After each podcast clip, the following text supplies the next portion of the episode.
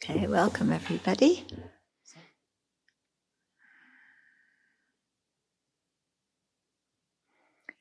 Let's come back to our bodhicitta motivation.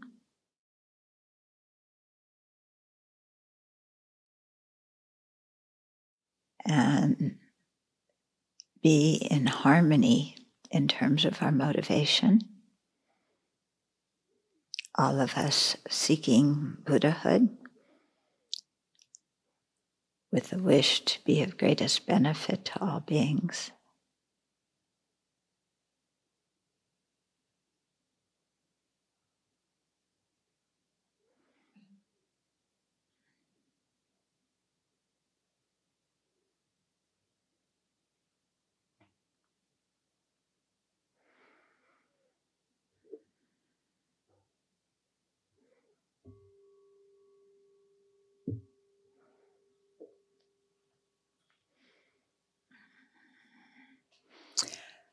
So yesterday was Posadha Day. The Sangha did the Posadha, and our where we uh, confess and renew our precepts.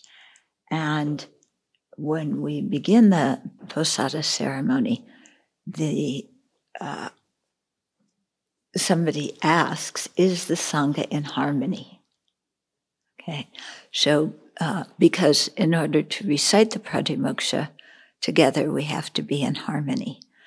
So their harmony means that we uh, share the same precepts. We all respect the Buddha, Dharma, Sangha. We all respect the precepts. Yeah. And it also means, so we're, it's uh, in harmony in our attitude, but also in harmony in our motivation that all of us want to uh, confess and purify our negativities uh, which we've done before that question is asked. And so there's a, uh, a feeling of trust in everybody being harmonious and going ahead in keeping the precepts together. Yeah, so disharmony would be, well, I think so and so broke a precept and she's not confessing, and I'm mad at this one and I don't want to even sit in the same room with her. And, you know, this guy's a jerk. What's he doing in here?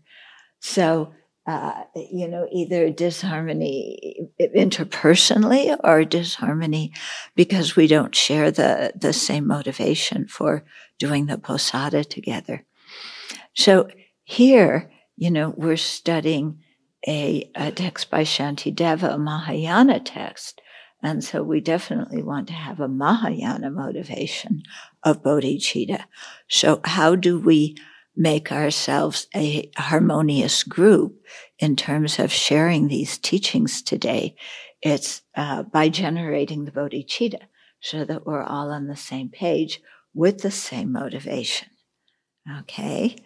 Yeah. And somebody's not hanging out in a corner saying, well, I really don't care about all sentient beings. You know, I just want to get liberated myself. No, nobody's hanging out doing that. And nobody's kind of uh, looking around and saying, well, I have bodhicitta for all sentient beings except this dimwit, you know, who got the carrots wrong. Um, yeah, because if we leave one sentient being out of our bodhicitta, or out of our compassion, I should say, then it's impossible to uh, have bodhicitta, because bodhicitta has to be for all sentient beings. And without bodhicitta, there's no way we can get fully awakened. Okay? So, you know, as a group, we want to be harmonious in our own hearts towards everybody else and then share the uh, the same motivation and be in harmony that way. Yeah. And hopefully be kind to each other too. You'll remember in uh, uh, lots of times in the uh, EML, I'll talk about the six harmonies that are taught in the Vinaya. Yeah. So uh, those are quite quite important, and they're if we really exert ourselves to to be in harmony, um, it has a very uh, powerful effect on us individually and as a group and on all the people who come here or engage with us. Yeah. Okay, so I know I left off around verse 32 33, but I'm doing something that I never thought I would do, which is rever- uh, review the verses on the Samkhyas. Because the first time I heard this text, and Geshe Zopa was uh, explaining, you know, this part with the Sankhyas and the primal substance and the permanent, permanent self. It was like, what in the world? It's like, why do I have to understand this? To, you know, it just didn't make any sense. But since Geshe Thabkhe talked about these things last week, yeah, then we're all getting familiar a little bit, you know. We, it's understanding the whole Samkhya doctrine is, is quite difficult, and that's, I don't think is so necessary. But there's a few important points to emphasize here. So first is I find it quite interesting that um, whenever the uh, the Indian sages get a chance to review, uh, refute the uh, assertions of the non-Buddhists, they will take that chance. Okay, not because they don't like the non-Buddhists or and they want to put them down, but because we ourselves uh, very often have similar kinds of ideas. And as long as we hold these kind of ideas, it impedes our understanding of uh, emptiness. Okay. So here, um, you know, starting, uh, well, I think it's, it's also interesting, the, the verses uh, before verse 27, you know, talking about how conditions, uh, assemble together and they have no intention to produce anything. And neither does their product have their intention to be produced. And that's, so that, this is before we go into the Samkhyas. But I find that quite powerful because in our daily lives, we always assume that there is uh, some kind of inherently existent person who has an inherently existent motivation that we conveniently can mind read and know exactly what it is. And it's a bad one towards us. Therefore, our being mad at them is justified. Okay. So you see the whole progression here. Um, that, that we begin to say, well, no, that's not the way it is. Yeah. That the person who harmed me yeah, uh, is influenced by conditions. Yeah, and the conditions are not the person. Yeah, so let's not blame the person because they were under the power of the conditions. The conditions uh, mainly being uh, their own afflictions. Yeah. And those afflictions didn't have any intention to harm me. Yeah, the afflictions are just mental factors. Yeah. Because do you see how we see the mind and the person differently? Yeah, the person has the motivation. Oh, I'm going to insult that person. But the mental factors that comprise the mental states we have, they're just impersonal mental factors. They themselves are not thinking, oh, I want to harm. Yeah, they're just doing what mental factors do. You know, intention has an intention. Anger, you know, is uh, is wanting to strike or or flee, but they don't have, you know, this thing of looking at some anger doesn't look at somebody, you know, and say, Oh, I don't like them. You know, I'm going to clobber them. Okay. Anger just, you know, fight, flight. Yeah, feeling of disgust. So, oh, are, are you getting what I mean? Yeah. It's, it, it looks hard because we think our, our mental states are people. Okay? A person is what is designated independence on the aggregates. So it is not the aggregates. So none of the aggregates, none of the mental states, none of the mental factors are persons. They're the basis of designation of the person, but they're not the person. Okay? So when there's the, the thought, you know, um, like, I don't like this, I'm mad. Yeah. Who's the I? Is there an I that's actually thinking that? Or is there just a mental state comprised of a primary mind and a lot of mental factors that are sharing, they share five things in common, and that's what there is. Okay. But then we, you know, the mental state's just doing what it's doing. We impute I on it, and then we get them very confused.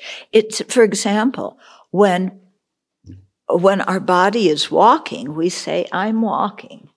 Yeah. But what it is, is there a separate I that's actually walking? No, it's the body that's walking. Yeah, and the body isn't the person, it's the basis of designation of the person. So it can be kind of interesting for us to create a little bit of space sometimes. Yeah. And say, okay, we, we designate I based on the aggregates, but the aggregates are not the I. They are not the person. So there's, the body is not sitting there or standing there thinking, I'm going to walk. Is it? The body just walks. It doesn't think, I'm going to walk. Okay? So similarly, anger doesn't think, I'm going to hurt somebody's feelings. It's just anger. You look quite puzzled. Think about it a little bit. Okay, are you your anger? Is anger a person? Well, you're acting like anger is a person. Is anger a person? Does anger have the intention to say harsh words? Anger all by itself, does it have the intention to say harsh words? Some people are saying no, and some people are saying yes.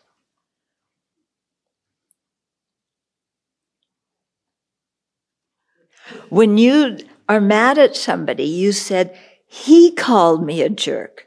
You don't say, his anger called me a jerk. Did his anger call you a jerk? All by itself, his anger? No. Okay. There was anger, there was intention, there was inappropriate intention, attention, there were past habits, there was the seed of anger. You have a whole bunch of conditions coming together. Yeah. And independence on that, we say, oh, I, you know, he called me a jerk. But none of those conditions individually by themselves called you a jerk. Okay. So you kind of got to think about this. The, the mental factors, the body and the mind are impersonal phenomena. This really gives us the jitters. Okay we, because we think our, you know, we're quite attached to our body and mind. And to think that they aren't a person, then who in the world am I if it's not my body and mind? And if I, this inherently existent, independent I who's, who's in control, is not in control because all these mental factors and previous conditions and previous causes are pushing it.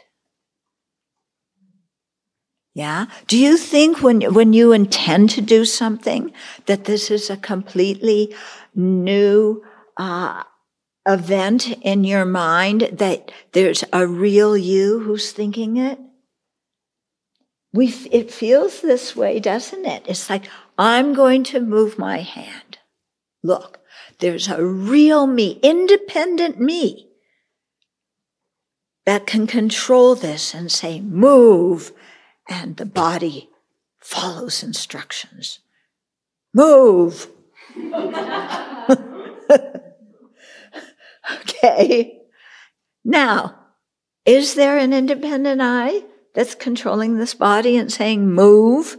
If so, what is it? Find that independent I. Tell me what it is. Does your body by itself say move? Does your body have the intention to move? Your body's a bunch of vegetable goo. Okay, that's all this thing is. It's vegetable goo. By itself, does it have the intention to move? It can't.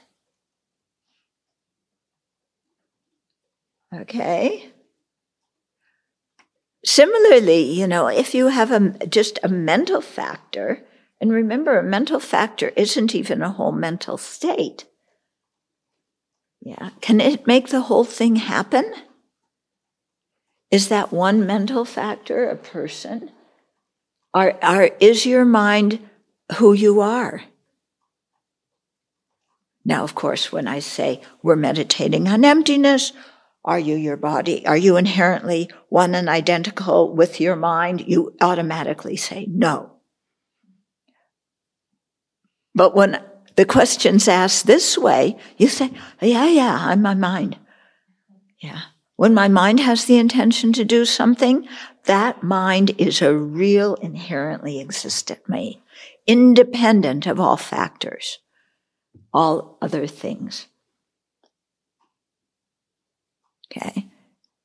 If the I existed independent of all other things, it would not exist independence on the mind.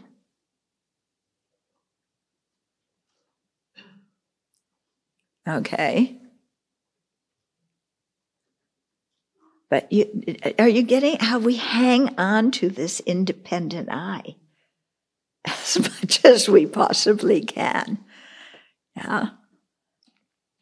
Anyway, okay, these conditions that assemble together have no intention to produce anything. So, what are the conditions? Your body, your mind, the mental factors, all these things, none of them are saying, I'm going to insult somebody. But together, with all of them contributing, yeah, words come out of our mouth. And that depends also on the body. But there's no I in control making all of that happen. Okay. So we like to think we're in control. Yeah, there's an independent me, and I will make all my own decisions. So leave me alone. Okay? I don't need anybody else. I'm independent. I think for myself. I do what I want. And we really believe there's that kind of person in there. We feel it, don't we? Yeah. And we say, it exists because I feel it. Yeah. Does everything we feel exist?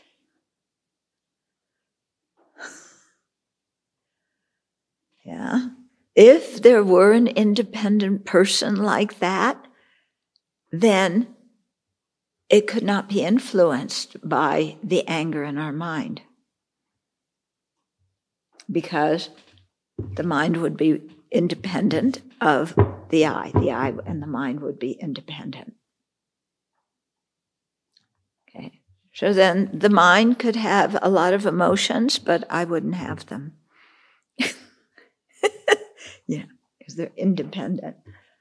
Anyway, okay, think about it. So here, starting verse 27, okay, here's the Samkhya. So the primal substance is some kind of amorphous, independent, permanent substance out of which everything except the self arises. Okay? Now, when we hear that they have 25 different categories and samkhyas, and it all sounds a bit nutty. We don't understand it. But you read some uh, New Age newspaper, and you're going to find some view about, you know, we're all coming out of the same substance, so we're all one at the end, and we everything in the universe, human beings, you know, rhinoceri, rhinoceroses, everything comes out of this substance and dissolves into it. It sounds great, doesn't it? Yeah, it sounds really good. Except if you start examining it, it doesn't make much sense. Okay. So, you know, it's the same kind of thing here.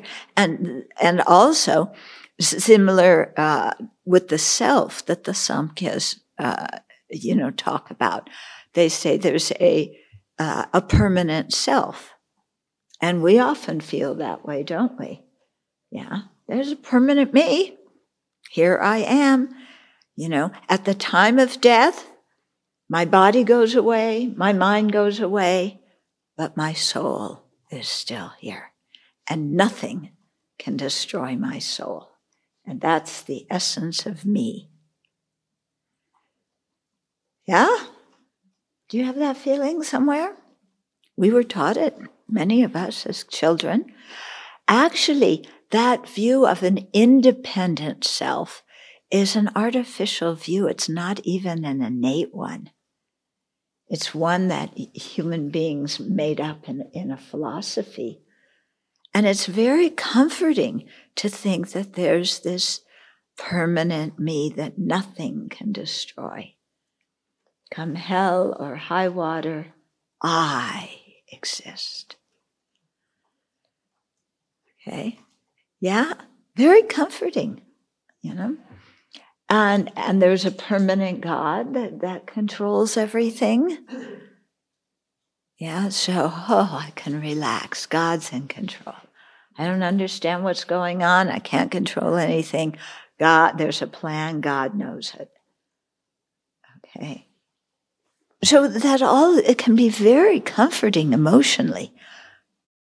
But as His Holiness constantly reminds us, we're trying to practice based on logic and reasoning. And as soon as we examine those notions, we find a lot of holes in the reasoning, you know, such that those things can't exist. Okay, so that's the basic point of all these um, verses, you know, about the Samkhyas, because what it's it's really getting at is there's no permanent person. Yeah. But that doesn't mean that there's no person whatsoever. There's a person, but it doesn't exist as a permanent monolithic, independent thing. It doesn't exist as a self sufficient, substantially existent thing. It doesn't exist inherently. Okay. It exists by mere designation. Okay. So they often say the the self as well as the building, all phenomena are mere names. It doesn't mean that they're sounds. it doesn't mean literally that they're sounds and names. It means they, you know, that they exist in dependence on the conceptual mind that gives them a name. And that's the only way they exist. And as much as we search in, you know, that basis of designation, we cannot find anything that is that object. Yeah. Even though we feel, we feel it like there's something here that's really a table. Don't you think? And something here that's really a microphone. What's that way? Because any person walking in the room would know this is a table and this is a microphone. Yeah? So there must be something in it. Yeah, that can be identified as being that object. So, what inside of this is a microphone? This little bubble at the top, the neck, whatever wires there are inside. What is the microphone? What is the table? Is it the wood or the nails or the top or the bottom? Okay. So, what we, we get at is that things exist dependent on other phenomena. And we say those words, but inside our mind, there is a brick wall saying, No way. I am here, I exist. And I'm not just something designated on a bunch of vegetable goo and a bunch of amorphous mental factors and primary minds. Yeah, there's in there real me. And I've got to defend that me. Yeah, because there's me and there's other. This is exactly what Geshe Thabkhe said last week, isn't there? There's me and there's other. So if you got to choose who's most important, you know who wins. Me. And then it, we there's this whole huge world, and we look at it through this tiny periscope of me and how it affects me. And everything has value in terms of how it affects me, not in terms of how it affects any other living being unless it's somebody else I'm attached to. Then it, you know, kind of has some value. But the real thing is how it affects me. Okay? And then we live the rest of our life trying to surround ourselves with what we want and push away everything we don't like. And that's the summation of our life. Grab and push. Grab and push. Yeah? And that's what a samsaric life in the desire realm is all about. Okay? Do you want to live your life like that? Yeah? Does that worldview make any sense to you when you really think about it? That I'm more important than anybody else? I mean, why? Why? Why am I more important? The only reason is because I'm me. what kind of reason is that? It's like, you do this, why? Because I said so. I don't, you know, what kind of reason is that? And yet, our ignorance just functions in that way, and that's how we go about our lives. It's really quite sad. Yeah. So when we can look at other sentient beings and see them as controlled by that ignorant mind that thinks in this way. And because they're controlled by their ignorance and thus their attachment and their anger, as a person, they are not in control. They're being pushed by their afflictions, by their previous habits. Then why should we be angry at them? They're not, they are not independent people in control. They are controlled by their afflictions. Okay, and we are too. And we have some virtuous minds mixed in there. So sometimes we're controlled by them too. That's nice, isn't there? Isn't it? You know? And it's, and so much of it depends on habit.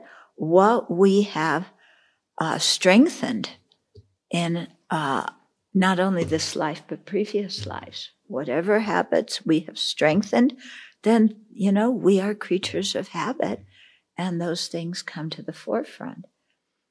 And that's why, you know, when babies are born, every baby has a personality already. Yeah. Even they come out of the womb, they are not blank slates. They do not all act alike.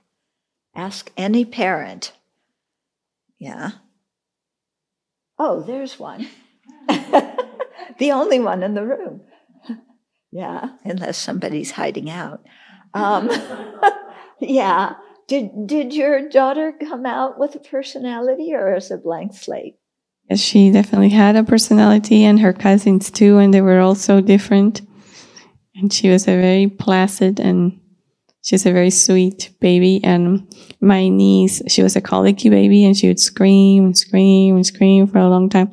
And my nephew was a terrible boy. He just yeah, he was hard to be around.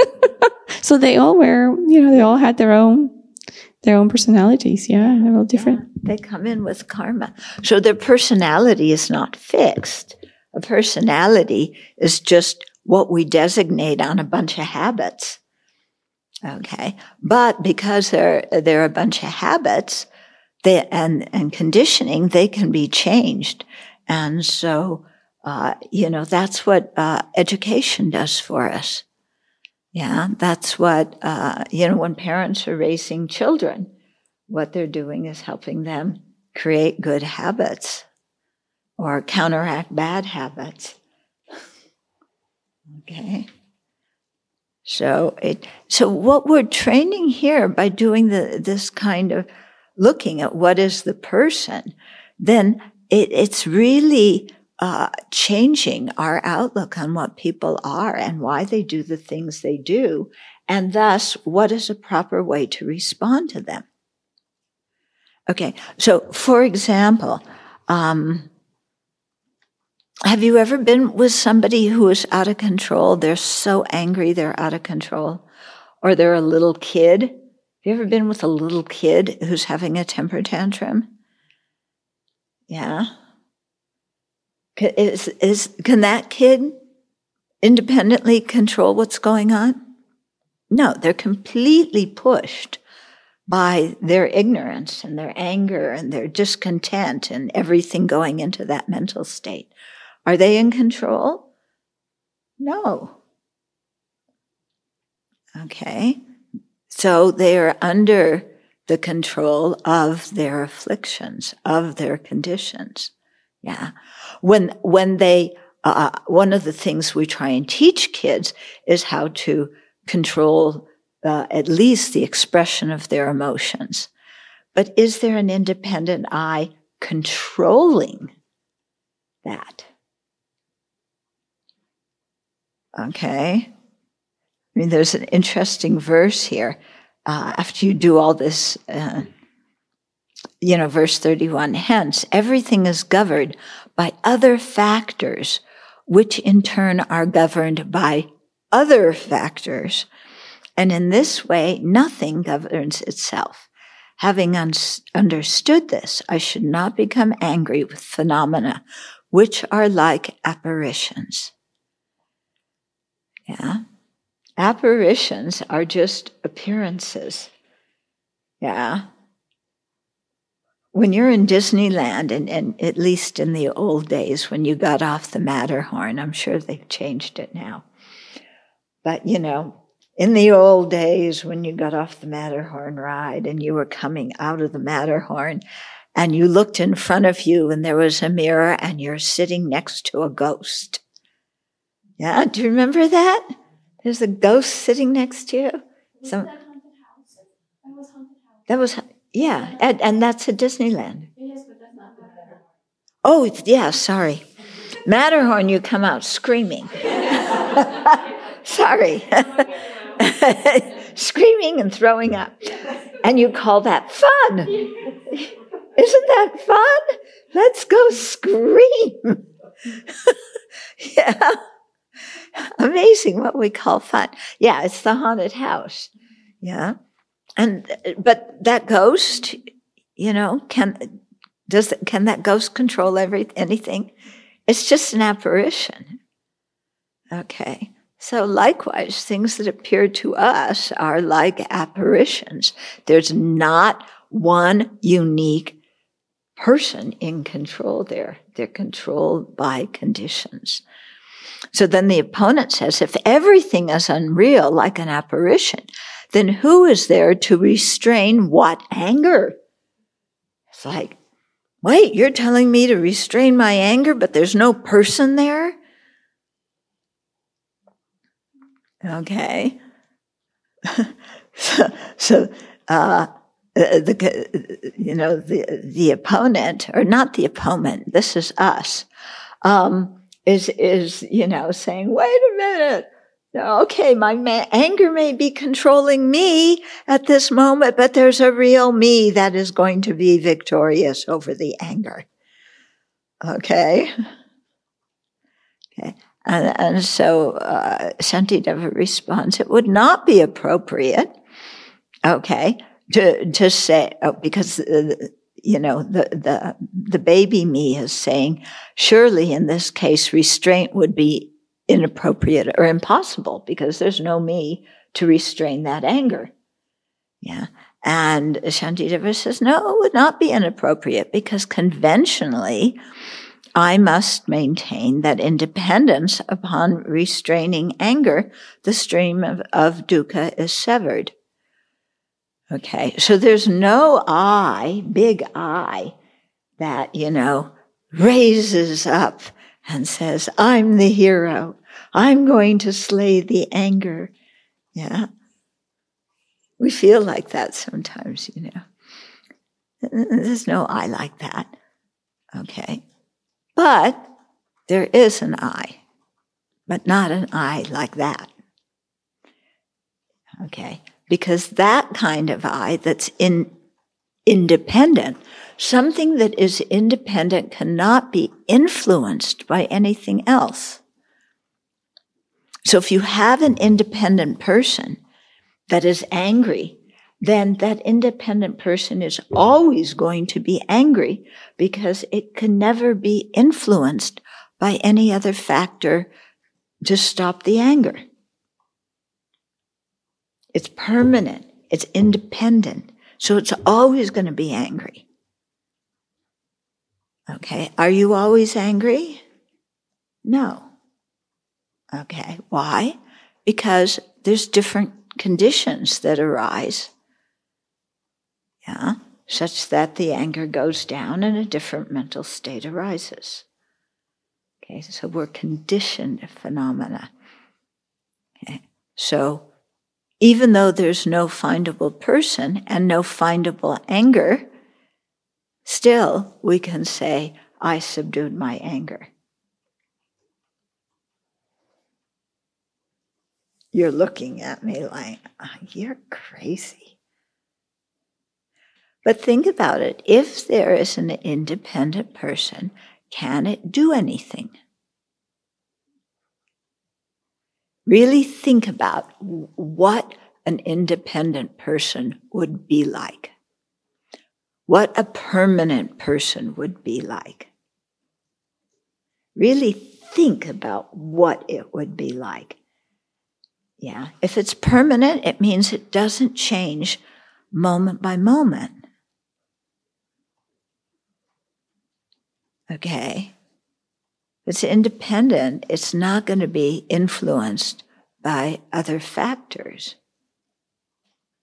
In fact, you know, when we talk about a soul, independent means that it's just independent of the aggregates altogether. Body and mind are here, soul is here. Okay, is that reasonable? So it's really interesting. Don't just recite the words, but bring up, you know, what this thing would look like and what it would behave like. And then ask yourself, is it possible for something like that to exist?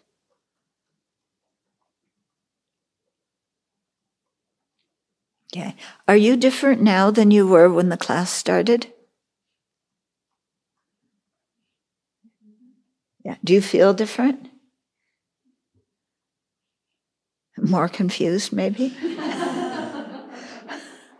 okay. If you were permanent, or if your mind were permanent, or if anything were permanent, if my words were permanent, yeah, could anything about you change so that you're different now? If my words were permanent, you would have an endless cycle. I don't know which word you would have an endless cycle of, but some word, you know, ah, nah, nah, nah, nah. And it wouldn't bother you at all because your mind would be permanent in that same mental state, listening to that same voice drone on and on, repeating itself. Nothing would change because nothing could influence anything else. Is it making more sense now? Yeah.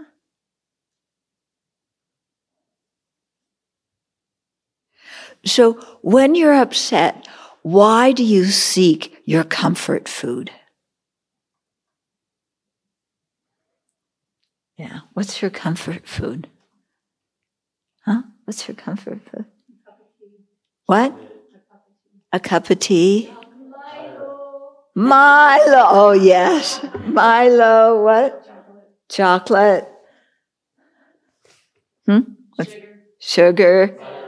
Butter. Butter. Some people are salt people. Yeah. Yeah. So, what do we go for refuge to when we're upset?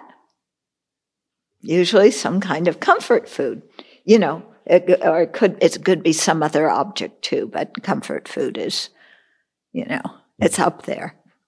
Okay. Now, why do you go for comfort food when you're upset? If you're independent and the food is independent, how would eating that food affect you?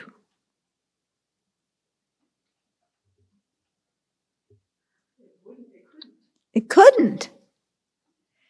In fact, if you put it in your mouth, you couldn't even chew it or swallow it if it's tea because it's permanent and it doesn't change. Or even if you swallowed it, you'd have that whole cup of tea in your tum tum or that whole big bar of chocolate all in one piece in your stomach because it didn't change. Okay? So think about it. Yeah, we see things as fixed like that, but if they actually were, could anything function in this world? Impossible. Okay? So that idea, holding on to a permanent, independent person or anything that's permanent and independent, is, is just fallacy. Yeah?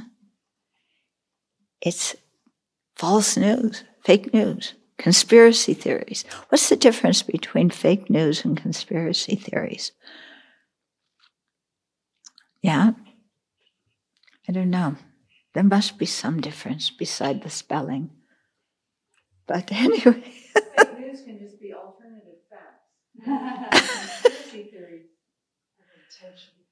have a bigger story.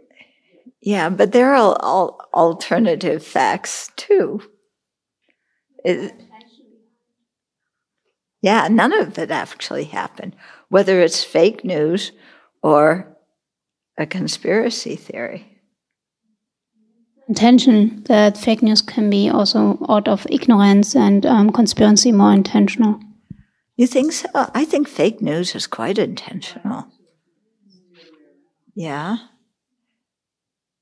Yeah. Interesting. We all think we know what fake news is, but we can't agree on a definition. Interesting, isn't it? Okay, let's go on. We'll leave the Samkhya's with their permanent self.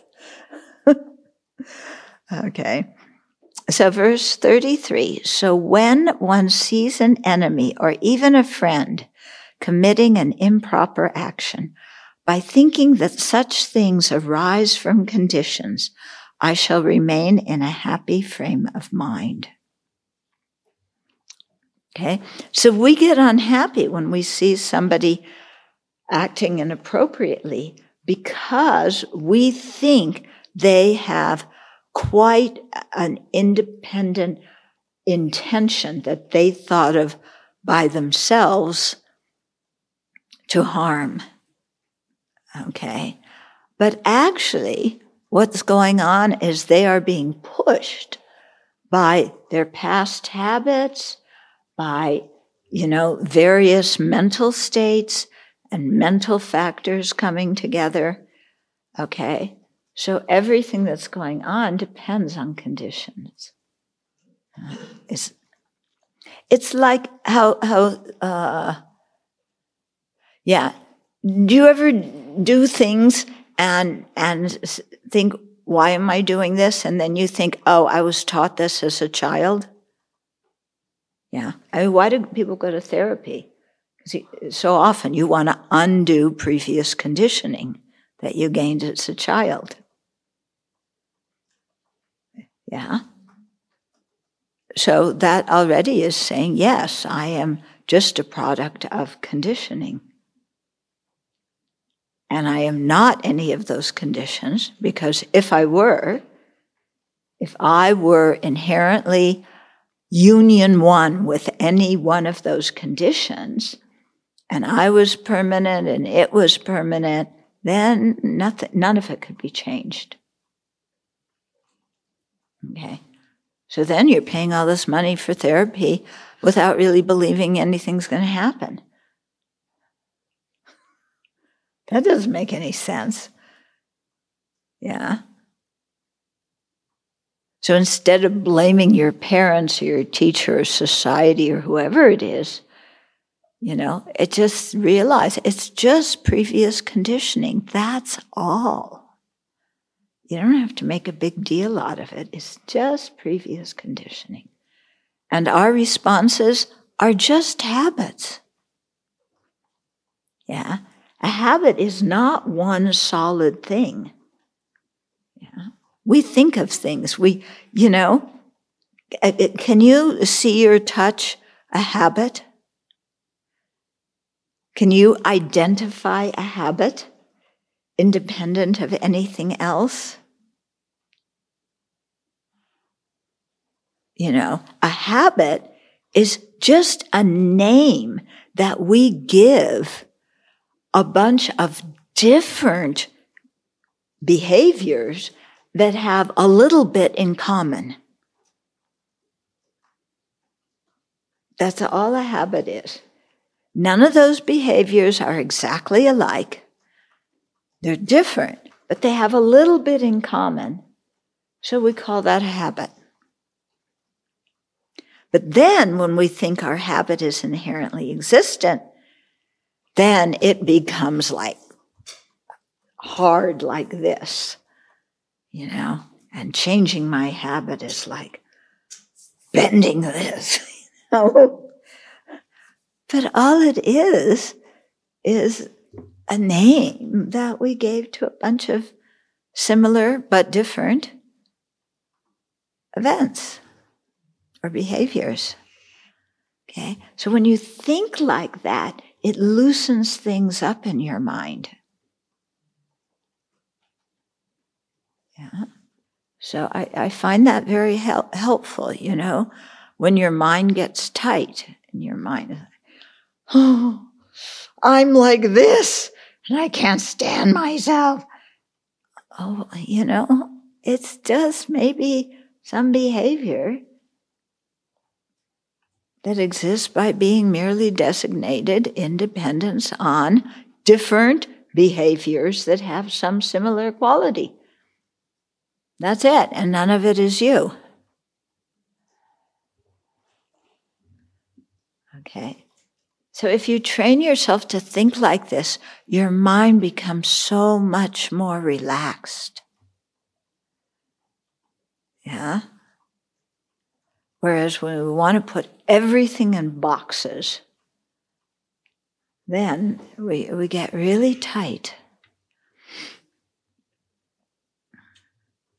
Okay, so all the craziness that's going on in Washington right now, yeah, it's all just dependent on conditions. So many conditions.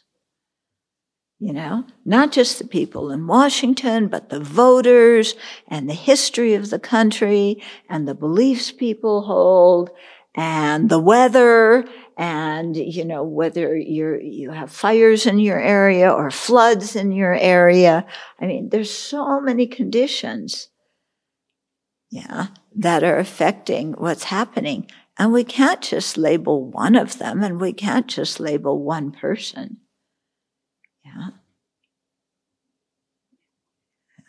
it's so tempting we want to pin everything on one person So 34. If things were brought into, uh, if things were brought into being by choice, then since no one wishes to suffer, suffering would not occur to any embodied creature. So if we were an independent person who had control over our mind, who could choose without anything else influencing our choice, would we choose to suffer? No. So if we are independent people and can choose anything without being influenced by any other factors, why then are we suffering? It wouldn't make any sense, would it? We should be able to control the suffering and not put ourselves in situations that make us miserable. And not even this life, but also, you know, the karma we created in previous lives. I mean, do you think living beings are rational and have and make rational choices? When you look around in the world,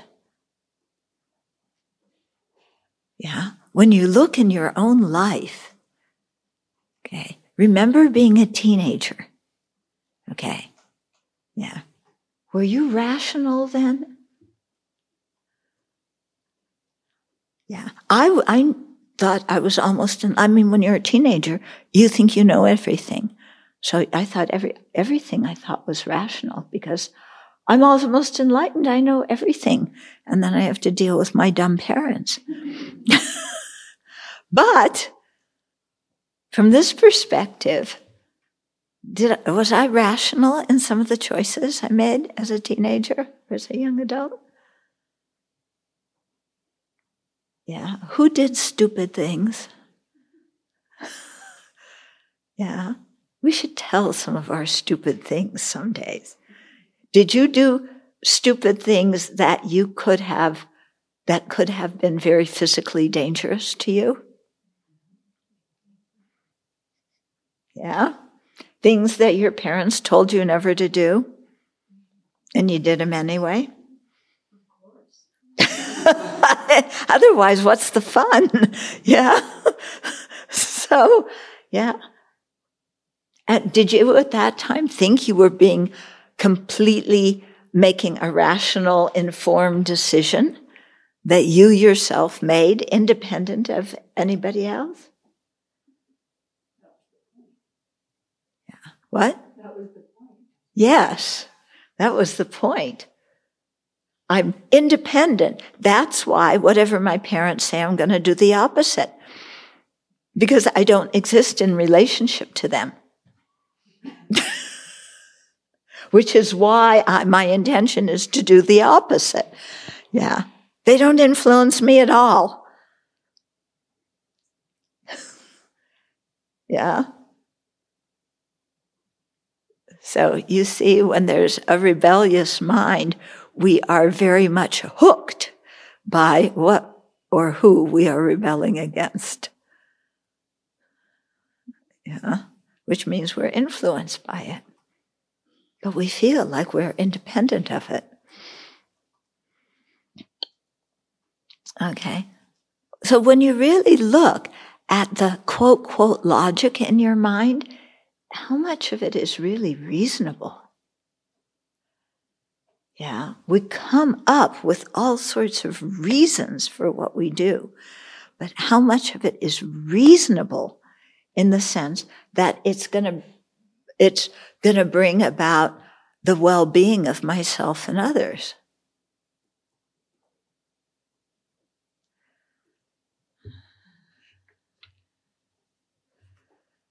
Okay. So if things were brought into being by choice, then since no one wishes to suffer, suffering would not occur to any embodied being. Did you suffer by some of the choices you made?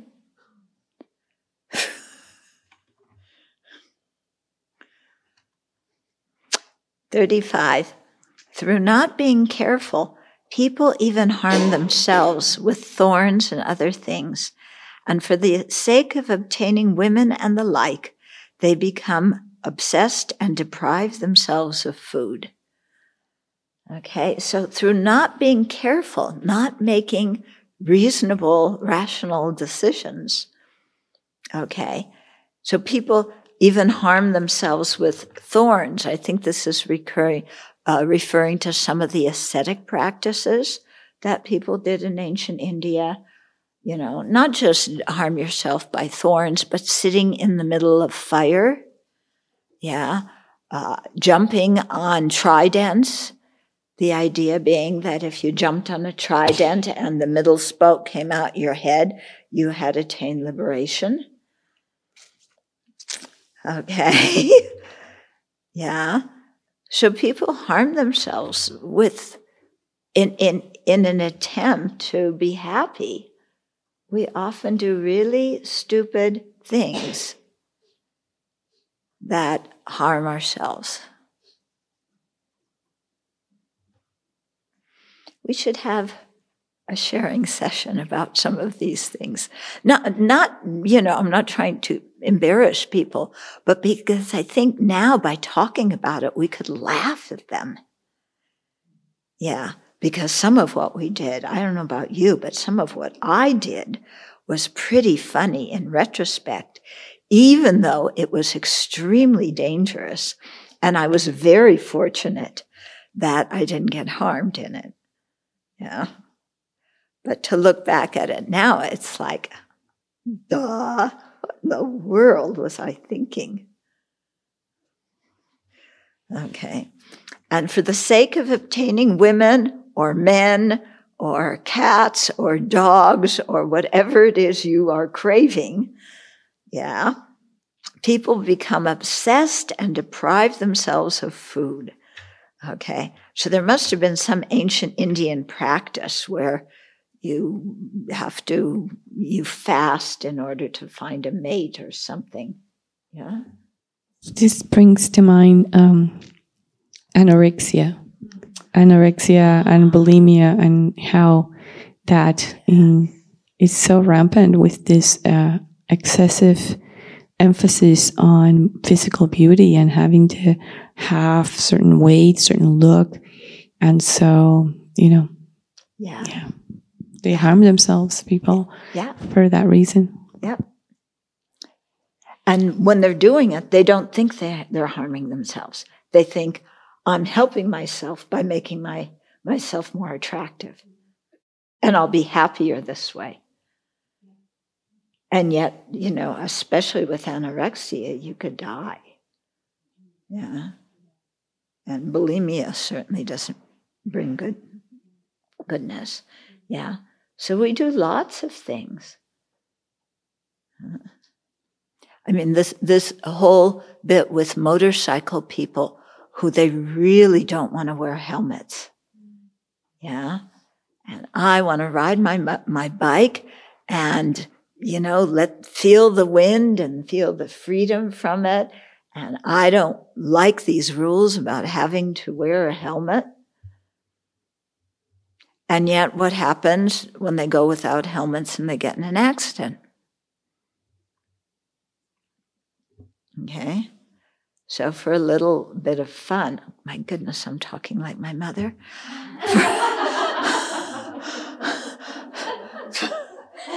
oh, what's happening?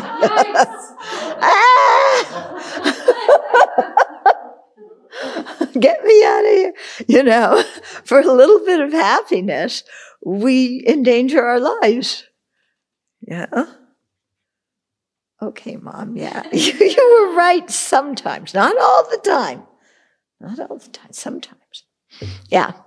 Vane, uh, before COVID, one of our younger guests was here explaining that in some high schools in some parts of this country, it's very trendy now for young kids to go for plastic surgery. So they get a nose job, they do some Mm. slight tweaking of their appearance Mm-hmm. or something. And then, you know, that just can't stop, you know, it'll just continue for the rest of their lives and how tragic that is. Yeah. Yeah. Also, the spread of STDs, you know, people wanting happiness and they wind up with an STD instead. So, there's so many examples of this. Okay. So, and verse 36 and there are some who injure themselves through the unmeritorious deeds of hanging themselves, leaping from cliffs, eating poison and unhealthy food. Okay, so again, there must have been some uh, kind of spiritual um, practice, you know, if you can do the, if you survive these things, it means you have realizations. But also just on an ordinary level, yeah. Why do people commit suicide? They're trying to be happy. Yeah, it's an effort to be happy. And it deprives them of their life.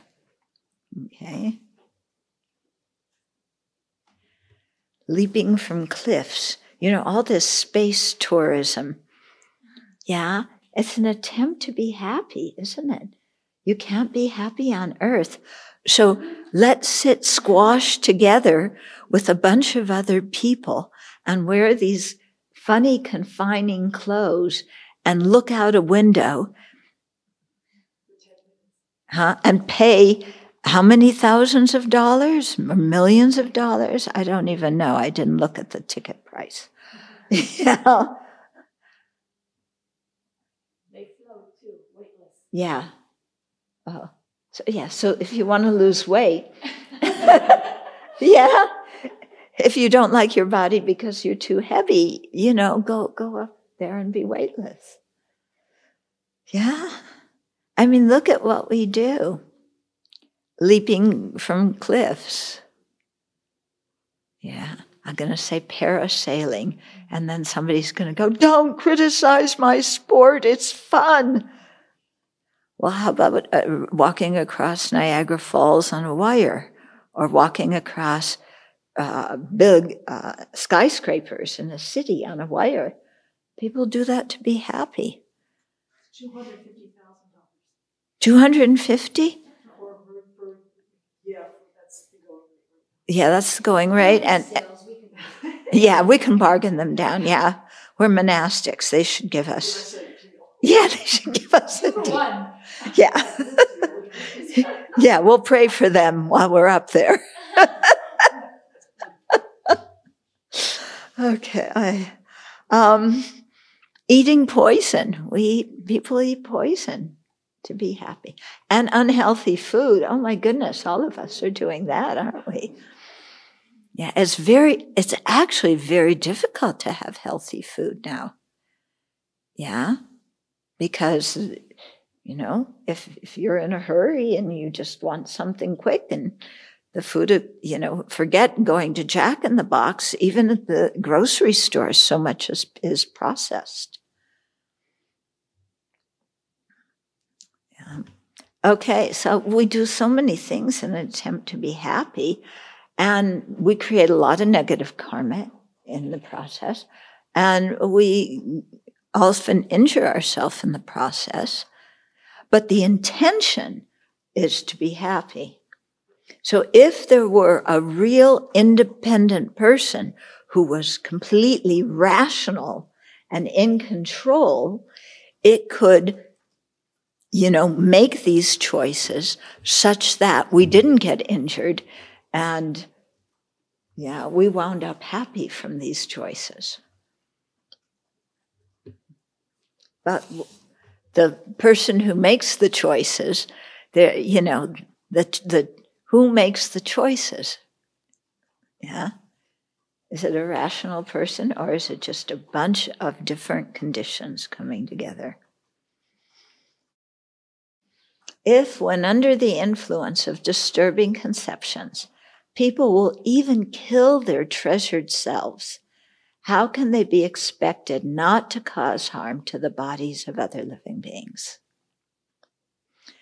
Okay, so when we are angry because somebody is harming our body, and they have no right to harm my body, think about it. You know, people, when they're under the influence of afflictions, they will kill even themselves. And the self, it, you know, this body is, you know, our quote, quote self, our, you know, whatever we consider the self, is what's ever most important to us. And yet we will even kill it under the influence of disturbing conceptions.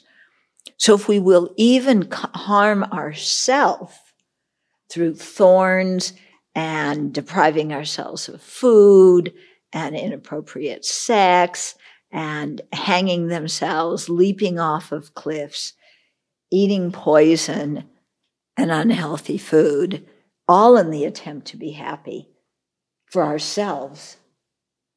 Yeah. How can we, and we, and under the influence of our afflictions, we even harm ourselves in an attempt to be happy. Is it any wonder that other people harm other people? Why are we so pr- surprised? Yeah, because they're completely under. I mean, this is the power of the afflictions, that the afflictions will make us even harm what is most treasured to ourself. So then, what is going to prevent us from harming the bodies of others. Yeah.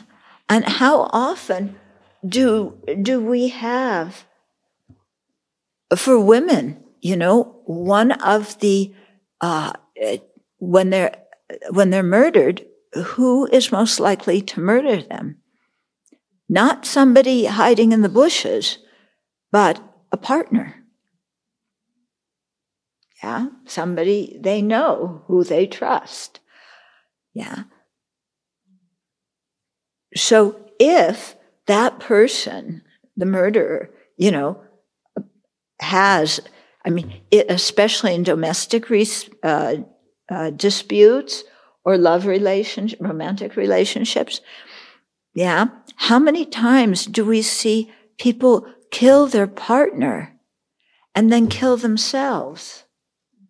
Whereas the day before, that partner was the source of their happiness and they loved that person.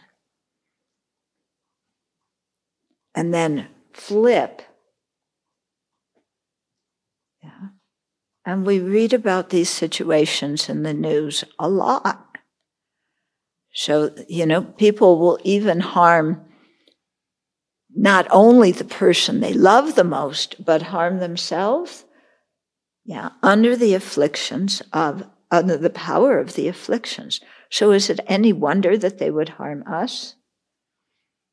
Or that they do other stupid things? Yeah. So what's why do we get mad at them? Yeah. If you have a child who is out of control, do you expect them to behave rationally? No. Yeah. When you have a kicking, screaming kid, you've been around kicking, screaming kids? yeah. It's a scene. And that's just the way people are when they're under the power of afflictions. Mm. So, is it any wonder that these things happen? No. So, 38, even if I cannot develop compassion for all such people who, through the arising of disturbing conceptions and afflictions, set out to try and kill me and so forth, the last thing I should do is to become angry with them. So even if I can't have compassion for them for being under the control of afflictions, even if they're trying to kill me, at least I should not be angry with them, even if I can't have compassion. Okay, because they're totally under the control of their afflictions. So when we get angry at somebody, yeah, who didn't do the things the way we want them done. Who's the foolish person? The person who did things the way we don't want them done? Or us who gets angry at somebody who's totally under the control of afflictions and karma? Yeah. Who's the person who is not seeing things realistically? Yeah. It's not just them, it's us too. Isn't it? Yeah. I don't know what the latest vocabulary is, but I remember some years ago it was toxic. Is toxic still the big word now? Yeah. That person is toxic. usually refers to a family member or somebody you love. Okay? Yeah. That person is toxic. As if they had Clorox bubbling out of their mouth. Yeah. As if they have you know, some kind of, I don't know, toxic substance from one of the, you know, from one of the nuclear pits that our government so kindly makes and doesn't take care of. And they had all this radioactive energy pouring out. They are toxic. Yeah. Yeah. It has nothing to do with me. Nothing. Yeah. They keep throwing out, they, their behavior just, you know, drives me crazy. And what? You didn't contribute at all to the situation?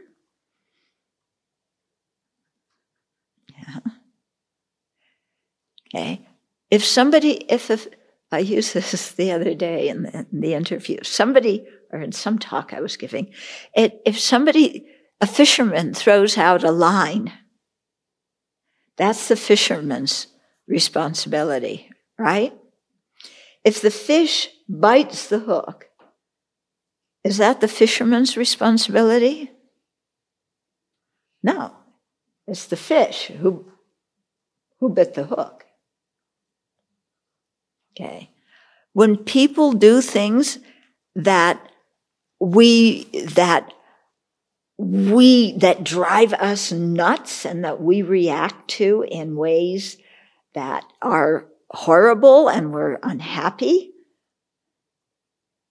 Okay. The other person is throwing out the hook. We're biting the hook. Yeah. We?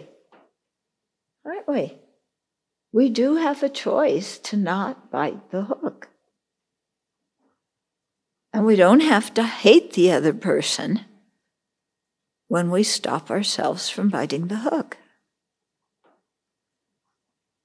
Yeah, we don't need to blame them for throwing out the hook.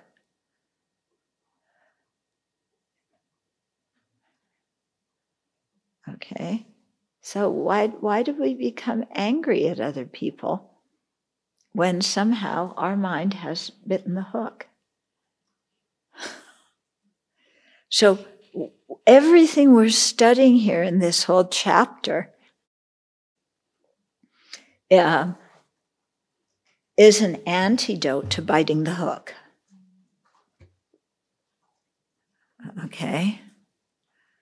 So if you don't want to bite the hook, don't blame the person who throws out the hook because you can't control them.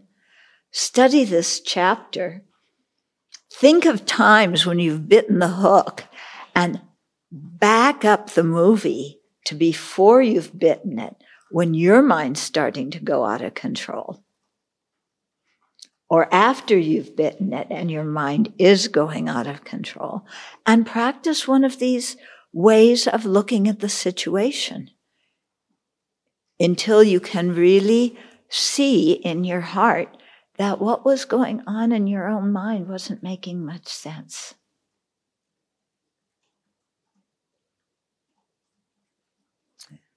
Yeah.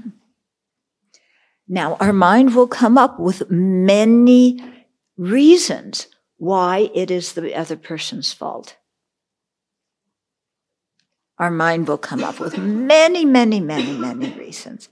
And in our Dharma practice, we have to keep shooting them down, not just saying no, no, no, but take each one out and look at it and say, is this true?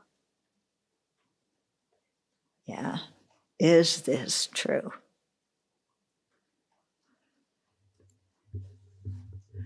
Well, they put me down, so I had no choice but to become defensive and stick up for myself and get angry at them because they're always putting me down. So we don't even see our defensiveness and our anger as a choice. That's how conditioned we are, that the anger arises, the defensiveness arises as if that's the only possible way we could respond when somebody acts that way. Yeah. So actually, we do believe in conditioning, don't we? yeah. I'm conditioned by, by my, by, it's not my afflictions, it's my reasoning that's conditioning me to get mad at this person because they always put me down. What's my reasoning? Why do I have to get mad at them and defend myself? Because if I don't, then my reputation is ruined. And if my reputation is ruined, then I am nothing.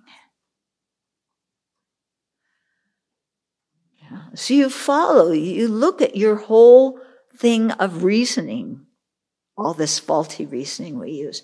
And you go through one step at a time and you say, Is that so? Yeah, is that true? I'm done for when my reputation is ruined. I am nothing. I am worthless.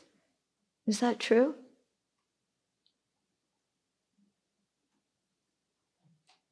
You say, no. But as soon as somebody says, You idiot, then you say, Yes, my life is ruined. I really am nothing because somebody called me an idiot.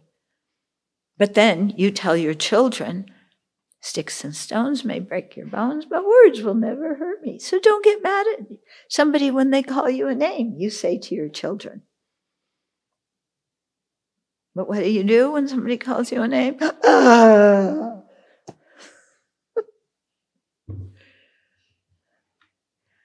Okay. Questions, comments? We have a couple of minutes. Just the start of a thought. So, Okay. but for much of your talk, I've been thinking about the prison system that exists in many countries and how it's a horror story. Mm. And you know, these people in prison, many of them, well, first of all, many of them are not. They shouldn't be there in the first place. Mhm. Or they had this moment of, you know, being pushed by their afflictions. Or the other category is people who are seriously mentally ill. Mm. And prisons in the world don't serve any of those groups of people. And it's a horror story. Yep.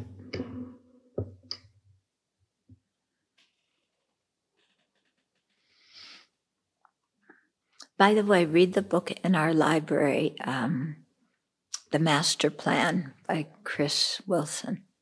Yeah, quite good. Are you done with it? Yeah, it's back in there.